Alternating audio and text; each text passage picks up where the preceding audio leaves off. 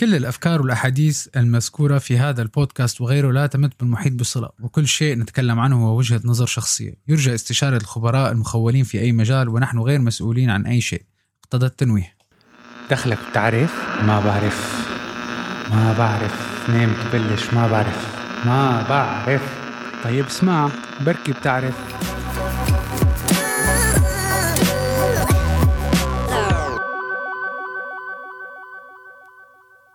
أسرع وصفة لخطة تسويقية متكاملة. أهم هدف بأي خطة تسويقية هو كيف نقلب النظري اللي بنكتبه لعملي يترجم بالأرقام والنتائج. وأهم من أي شيء يلي كل الشركات وراه هو كيف نزيد المبيعات وبالتالي الأرباح. الماركتينج هو أكثر موضوع قريب لإلي وصل لي أنا عم بعيشه وبشتغل فيه قريب العشرين سنة. اليوم حشارك معكم بعض وجهات النظر مما قرأت وعملت وتعلمت وعلى شو اشتغلت. نعرف إنه كل الكتب اللي بتعلم الخطط التسويقية معظم مؤلفينها هن أكاديميين ويلي خبرتهم لا تقدر بثمن. ولكن بكتير من هالنظريات بس تجي على التطبيق ما بتمشي أبعد من الورقة لأنه ببساطة الواقع العملي وظروف السوق أحيانا بتكون بعيدة كل البعد عن النظري. ومثل ما الكل بيقول المصاري مو كل شيء إلا بال business. المصاري هي كل شيء وتعتبر هي بأهمية الأكسجين. إذا ما في أكسجين منموت وال business إذا ما بفوت مصاري وأرباح بيموت. تركيز بطريقة الخطة التسويقية اللي بدنا نحكي عنها اليوم هو المصاري هو هذا الهدف يلي بدنا نشتغل عليه. أي مشكلة بأي شركة إذا في مصاري تنحل بلمح البصر. أي بزنس إذا ما عم يدفع لك فلوس آخر كل شهر وإذا ما الهدف إنه نعمل ونزيد المدخول شهر بعد شهر بصير اسمه هواية. ولو كان عندك قيم بالشغل وبتحب تساعد وتوظف الناس وتعطي للمجتمع وتحمي البيئة كل هالقصص إذا ما في مصاري ما فيك تعمل فيها أي شيء وبتتمك بمكانك راوح. أول شيء لتظبط ال business تبعك وتحطه مثل ما بيقولوا على السكة الصح هو معرفة الفئة المستهدفة. هلأ الكل عم بيقول إيه بنعرف أكيد يعني شو هي اخترعتوا الذرة بس روق لا تقلب الفيديو وخدني بحلمك. أنا ساعدت تأسيس كتير شركات وخطط تسويقية لمنتجات وأول سؤال بتسأله للواحد مين ال target audience تبعك؟ بيقول لك والله الكل بين عمر 25 ل 45 بحياة الله هذا مثل تبع بشوفك بين الظهر والعشاء. وهن ظنا منهم إنه أنا لما بغطي أكبر فئة معينة فرح أقدر حقق فرص بيع أكثر ولكن بالحقيقة إذا الفئة كلها القد كبيرة معناتها ما رح تستهدف أي حدا. بتجي بتقول له لا يا زلمة لازم تحددها أكثر بيقول لك وبركي خسرنا زباين. هلأ الشركات الكبيرة بيقدروا لأنه معهم كتير مصاري فبيقدروا يغطوا كل الفئات بحملة تسويقية وحده بينما إذا كنت business صغير أو متوسط ما معك كل هالسيولة لتحرقها كلياتها بحملة تسويقية واحدة. وبالتالي مهما كان المنتج تبعك عام بضل لازم تلاقي له فئة مستهدفة ومحددة لتبلش فيها أو ما يسمى بال marketing niche وهذا مو بس للمنتجات الغالية فيك تلاقي نيش لعلبة محارم. إيه علبة محارم. مثال إذا أنت بتنتج محارم ناعمة غير مسببة للحساسية وغير عطرية ومعبأة بعلب صغيرة. فيك تستهدف فيها الأمهات اللي أولادهم تحت السنة أو السنتين مثلا يستخدموها مع أطفالهم خارج المنزل. هذا نيش. هلأ رح تجي تقلي طيب وليش بدي حدد كل هالقد؟ كيف بدنا نبيع؟ روق. رح أقول لك ليش. أول شيء مصرياتك للتسويق على قدك. إذا وسعت دائرة والرسالة تبعك رح تصل لكتير عالم بس ما رح تعلق. وحتضل ضعيفة لأنه المسج تبعك حتكون عامة وحتمرق على الناس مرور الكرام. تاني شيء في شيء اسمه relevance أو بالعربي تناغم الرسالة مع الزبون. لما بتكون رسالتك موضحة ومركزة لفئة معينة هي الفئة فورا رح تتفاعل مع الرسالة لأنه ببساطة بس يشوفوا الإعلان تبعك بيطلعوا هيك هذا أنا بينطبق عليه وبالتالي رح يتذكروك أسرع وأسهل. والهدف هون لما بتشتغل على نيش محدد إنك تصير سمكة كتير كبيرة ببحر صغيرة. الكل بالفئة تبعك رح يشوفوك ورح يتذكروك ورح يعرفوك. ثانيا لازم تشتغل على ما يسمى ال unique selling proposition. شو يعني؟ يعني شو هي طريقة الطرح المميزة تبعك للبيع؟ بالشرح أكثر الإعلان تبعك على شو بيركز وأنت ليش عم تعلن هدول شغلتين كتير مختلفين. السؤال اللي بطرحه لأي شخص لما بسأله أنت ليش بدك تعمل حملة إعلانية؟ شو بيجي الجواب يا حذركم؟ عرفتوا. حتى العالم تعرفني. بدي البراند تبعي يبين بالسوق. بدي اسمي ينربط بهالمنتج. بدي بيع أكيد. بدي شجع العالم تتصل فيني. ليستخدموا خدماتي أو ليشتروا منتجاتي. هالقائمة هي اللي حكيناها؟ هدول كل وحدة بدها شغل لحالها ومستحيل تضربهم كلهم بإعلان واحد. وهذا جدا طبيعي بالشركات الصغيرة والمتوسطة لأنهم بدهم يوفروا قد ما فيهم أو لأنه ما في بادجت كتير. بس لما بتحاول تفوت كل شيء ببعضه لتوفر زير شو بصير؟ حتكون أسرع طريقة لتخسر كل مصرياتك. ولذلك قاعدة جدا مهمة. كل دعاية لازم يكون لها هدف واحد objective واحد. أي شيء بالإعلان ما بيساعدك توصل للهدف تبعك أو توصل الرسالة لازم تشيله من الإعلان بما فيها اسم شركتك أو اللوجو. أي نعم. حتى هدول فيك تعمل إعلان لشركتك بدون ما تستخدمه. بدال ما يكون الإعلان تبعك اشتري اشتري اشتري اشتري هيك بالوش. حاول تكون الرسالة فيها ذكاء شوي بحيث إنك تجذب الفئة المستهدفة إنه هي بدها تجي لعندك تعرف عنك أكثر وتتعرف على خدماتك كيف أنت فيك تحسن لهم حياتهم. متى ما عرفت الهدف تبعك وصار واضح ومثل ما قلت هدف واحد صار لازم تعرف شو بدك الناس تعمل بالإعلان تبعك. بدك إياهم يتصلوا بدك إياهم يبعتوا إيميل بدك إياهم يفتحوا ال website تبعك بدك شيء كتير واضح مثل ما بيقولوا ال call to action ما يكون من هدول تبع لا تتردد بالاتصال بنا للاستفسار. العالم تصفن طيب أه وين كيف وشلون. أحيانا ومع كتير شركات إذا شلت اللوجو أو اسم الشركة من ال website تبعهم تكتشف إنه ما بتعرف هي الشركة شو هي وليش موجودة وشو بتبيع وشو عم تشتغل لأنه بتصير مثلها مثل غيرها بنفس الفئة. بتصير شكلها إنه شركة فيها موظفين وعم بمشوا شهر ولا شهر بس ليسددوا الفواتير وصاحب الشركة عم يمشي أموره. هذا من وجهة نظرهم ولكن من وجهة نظر الزبون أو المستهلك ما بيلاقي أي سبب لما بيشيك المعلومات تبعك وال website تبعك إنه يشتري منهم غير انهم هن هيك طلعوا بوشه قام اشترى وكان لازمه هالمنتج هذا. بتقلي اليكم عم بيبيعوا بقول لك إيه بس هي الشركة إذا اختفت بكرة ما حدا بيسأل أو بدور عليها أو على خدماتها ومنتجاتها. معناتها هذا البيع اللحظي وما فيك تحافظ على الأداء لفترة طويلة. أو إذا تغيرت ظروف السوق وهون بتجي أهمية ال unique selling proposition اللي حكينا عنه. بيقول لي طيب يا أخي أنا ببيع مكسرات أو ببيع قهوة شو المميز بهالشي؟ مثلي مثل غيري والناس أذواق لذلك أهم سؤال لازم تجاوبه شو ما كان المنتج تبعك؟ إنه أنا ليش لازم أشتري منك؟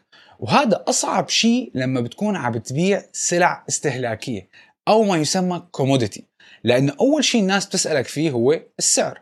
وشو ما كان نوع شغلك؟ إذا العالم بتشوفك سلعة وانت البيع تبعك مبني تماما على السعر حتكون بوضع لا تحسد عليه اطلاقا لأنه عن جد حتكون تحت رحمة الزبون تحت رحمة ضغط السوق والظروف الاقتصادية.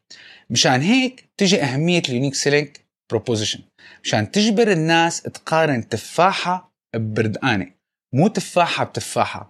وهيك بصير فيك تميز حالك عن المنافسة لأنه إذا قرار الشراء بيكون بس معتمد على السعر بالمطلق دائما حيكون في حدا بالسوق عم بيعطي نفس المنتج ولكن بسعر أرخص منك. هلأ أنا عرفان إذا وصلتوا معي لهون كله عم بيقول براسه إيه فينا نسوي عن طريق قنوات التواصل الاجتماعي فيسبوك وأخواتها digital marketing صح بس لازم تتذكروا شغلة. ميزانية التسويق هي مثل الصياد يلي معه أسهم ليصيد.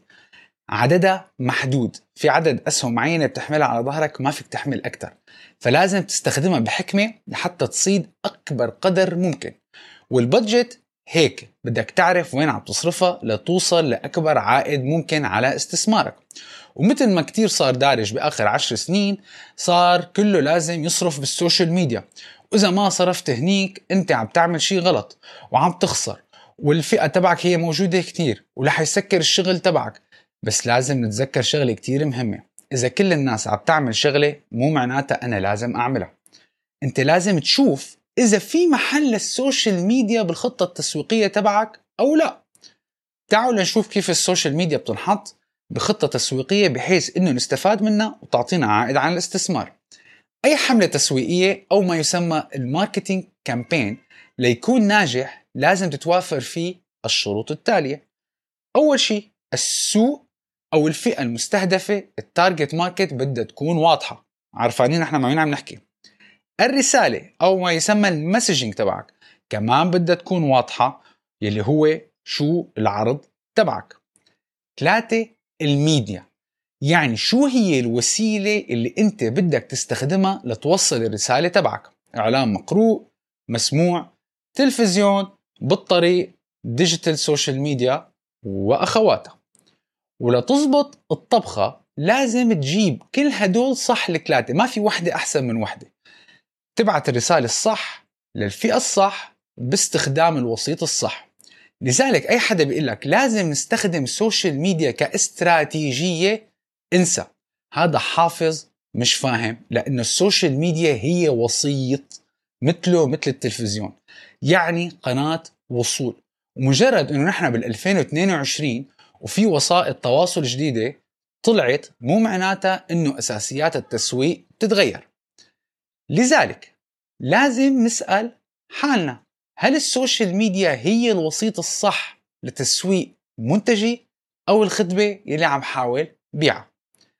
هون نجي بقى في فخين لازم ننتبه لهم. إذا قررت تستخدم ال social media أول شيء عندك واحد الوقت ممكن تستهلك كتير من وقتك وفلوسك خاصة إذا بدك تجاوب على كل comment و share و like ومين مدحك ومين سبك. اثنين فكرت أنت لما عم تبني ال fan base تبعك وعم تجمع ناس حواليك إنه كل هالمجهود هو ملك لشبكة ال social media منه ملكك. يعني أنت لما عم تزيد التفاعل المستفيد الأول هن مو أنت. وبالتالي لما عم تدفع مصاري لتزيد التفاعل أول شيء أنت عم تفيد الشبكة. فلازم المبالغ اللي عم تحطها تكون كتير متأكد إنه حترجع بالفائدة لإلك بالنهاية. لذلك أحيانا لازم تحط مجهودك بإنك تعمل website وتخلق مجتمع لإلك أو ما يسمى community لإلك ويكون شغلك هو المنصة تستخدم ال social media لجلب العالم لمحيطك مو يضلوا على الفيسبوك مثلا. خلق قاعدة بيانات خاصة فيك وملكك لأنه ال social media أي لحظة بغيروا شوي بقوانين ال communities تبعونهم كبسة زر ال database تبعك كلها تبرع. نجي بقى لاستخدام حملات التسويق عن طريق الإيميل. الإيميل هو طريقة كتير مباشرة لتوصل للزباين المحتملين تقريبا كل شخص عنده إيميل. بما انه الهواتف الذكية صارت تقريبا بمتناول الجميع.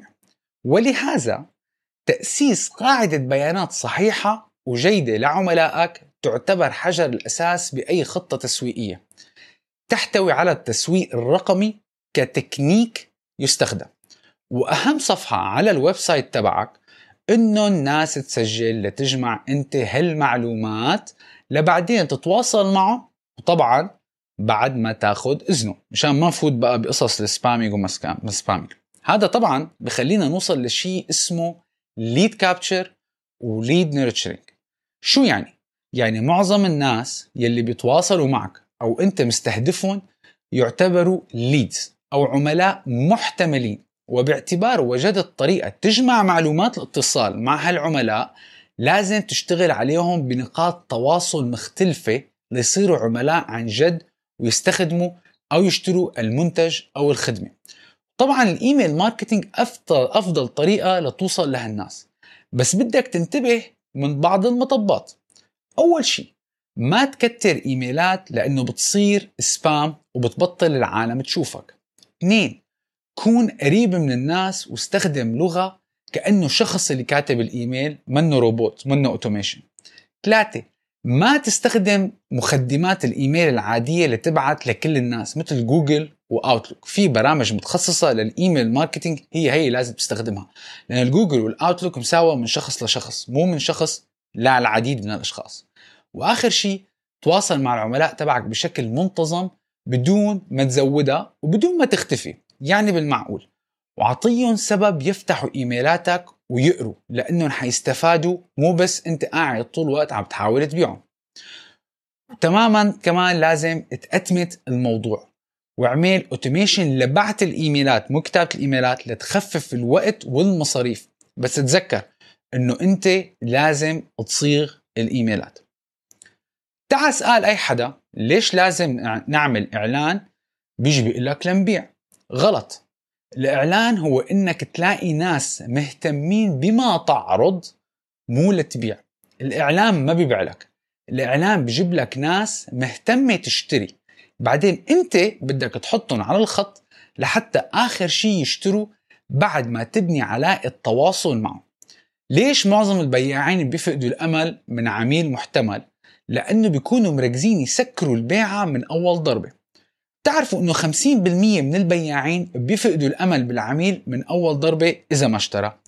70% من تاني ضربة و90% من ثالث ضربة. خلص بينسى بس أيام في زباين بيطولوا ليشتروا منك بس مدى ما اشتروا صار عندك زبون دائم وبصير عنده ولاء لمنتجك. تخيل فلاح بيسقي الزرعات مرة واحدة وإذا ما عطوا ثمار خلص بيقول لك ما عاد بدي راح أزرع غيرهم. شو هاد؟ ما عاد بيطلع لي شيء منه بعد ما شرحنا كيف الواحد بغذي العملاء المحتملين لحتى يكسبهم بتكون وصلت لمرحلة إنه هن صار بدهم يشتروا ومهتمين. إذا مفكر إنك وصلت لهون ولسه أنت اللي عم بتحاول تبيع وتقنعهم وهن لسه مالهم معك على نفس الصفحة بدك ترد ترجع للخطوة اللي قبل وتلاقي طرق أفضل لتوصل بالزبون لمرحلة إنه هو اللي يقرر يشتري. هون بنكون وصلنا لشيء اسمه sales conversion يعني ليقلب العميل من محتمل لعميل يدفع لقاء خدماتك. وهي ما بتصلى إلا إذا وصل العميل لمرحلة من الثقة ورؤية القيمة اللي عم تقدم له إياها ليعطيك المصاري. بالملخص الطريقة اللي أنت عم تقدم حالك فيها تلعب كتير دور قديش فيك تسعر المنتج تبعك. فحاول بالبيع ما تكون كتير نقة إنه مشان الله اشتروا أو يكون أنفك كتير بالسمع على مبدأ هذا الموجود حبك اشتري حبك ما حبك الله معك. ليش هيك عم بحكي؟ لأنه كتير شركات بتبلش تبيع بدون ما حتى تفتح قناة ثقة وتواصل مع العميل. وهن لسه ما بيعرفوا شيء عنك. مثل واحد بكون ماشي بالطريق بشوف وحدة ماشية بالشارع أول مرة بشوفها بوقفها بيقول لها تعي نتجوز. وهذا بيأثر على نسبة تسكير الصفقات إذا فينا نسميها أو ما يعرف ب deal closing ratio أيام في ناس بيكون عندهم هذا الرقم واحد لعشرين. يا للهول. هذا رقم مصيبة. يعني كل عشرين عميل محتمل أنت بس عم تقدر تسكر واحد منه. أنتم متخيلين المجهود اللي عم بضيع؟ نجي لآخر شيء وأهم شيء قيمة الزبون وطول مدة خدمته لإلك كزبون بيدفع أو ما يسمى Customer Lifetime Value ارفع أسعارك. شو؟ إيه ارفع أسعارك. هي من أهم التكتيكات لحتى ترفع القيمة المادية للزبون وكتير ناس بيخافوا منها. بس إذا عملتها بطريقة صح بتفيد كتير لأنه إذا أنت عم تقدم حالك إنك أنت الخبير بالمجال تبعك وعرفان شو عم تعمل والناس عم تشتري منك بثقة فحتى ممكن زيادة السعر كلها ما يحسوا أو يعملوا ردة فعل عليها ببساطة لانهم عرفانين شو عم بيشتروا. فما بالك تضخم؟ إذا صار لك خمس سنين مو رافع أسعارك فمعناتها أنت عم تخسر مع الوقت. مو عم بتحافظ على زباينك. ولكن المفتاح لترفع أسعارك بدون ما تزعج الزبون هو إنك تعطي سبب ليش رفع الأسعار. إما زيادة جودة المنتج أو الخدمة أو بسبب زيادة التكاليف. لازم دائما تذكرهم بالفوائد يلي عم يحصلوا عليها باستخدام الشركة تبعك وبنفس الوقت كيف حيضلوا يستفادوا من التحسينات اللي أنت عم تعملها اللي عم تأدي لرفع الأسعار. وأكيد رح تخسر جزء من الزباين بس هدول معظمهم بيكونوا ذو قيمة منخفضة مقارنة بالزباين اللي بيشتروا أكتر. خدوها قاعدة جدا جدا مهمة والعالم دائما بتنساها. الزبون اللي كسبته بسبب أسعارك رح تخسره بسبب أسعارك. وإذا كانت زيادة الأسعار مدروسة الربح حيكون كتير أكتر من المدخول يلي كان يجي من الزباين الأقل ربحية. وهون لا تنسوا بهالنقطة أهمية الأب سيلينج لما أنت أصلا قناعة الزبون يدفع عن المنتج أو الخدمة الغالية أي شيء بتعطيها بقيمة مضافة حيكون ربح صافي بمجهود قليل.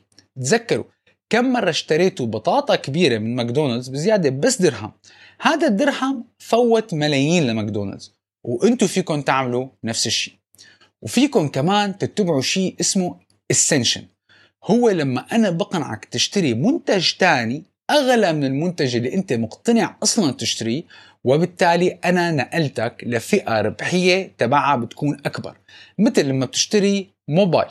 أنت مثلا مقتنع تدفع 2000 درهم حق موبايل بيقنعوك إنه حط 2500 وخذ غير موديل اللي شاشته أكبر. بالنسبة لإلك أنت رفعت بس 500 انك أنت already مقتنع بال 2000 بس بالنسبة للمصنع هن حطوك بفئة أعلى ممكن تكون الربحية تبعها أكبر. لذلك دائما راجع قاعدة البيانات تبعك وشوف مين الزباين اللي لساته على نفس المنتج أو على نفس مستوى الصرف معك. وحاول تنقلهم من فئة لفئة أعلى. وهيك فيك تبلش خطة تسويقية مترابطة وناجحة وبسيطة مبنية على هالأسس والأهداف هي الواضحة بغض النظر أنت شو عم بتبيع أو شو عم تستخدم لتبيع. شكرا كتير.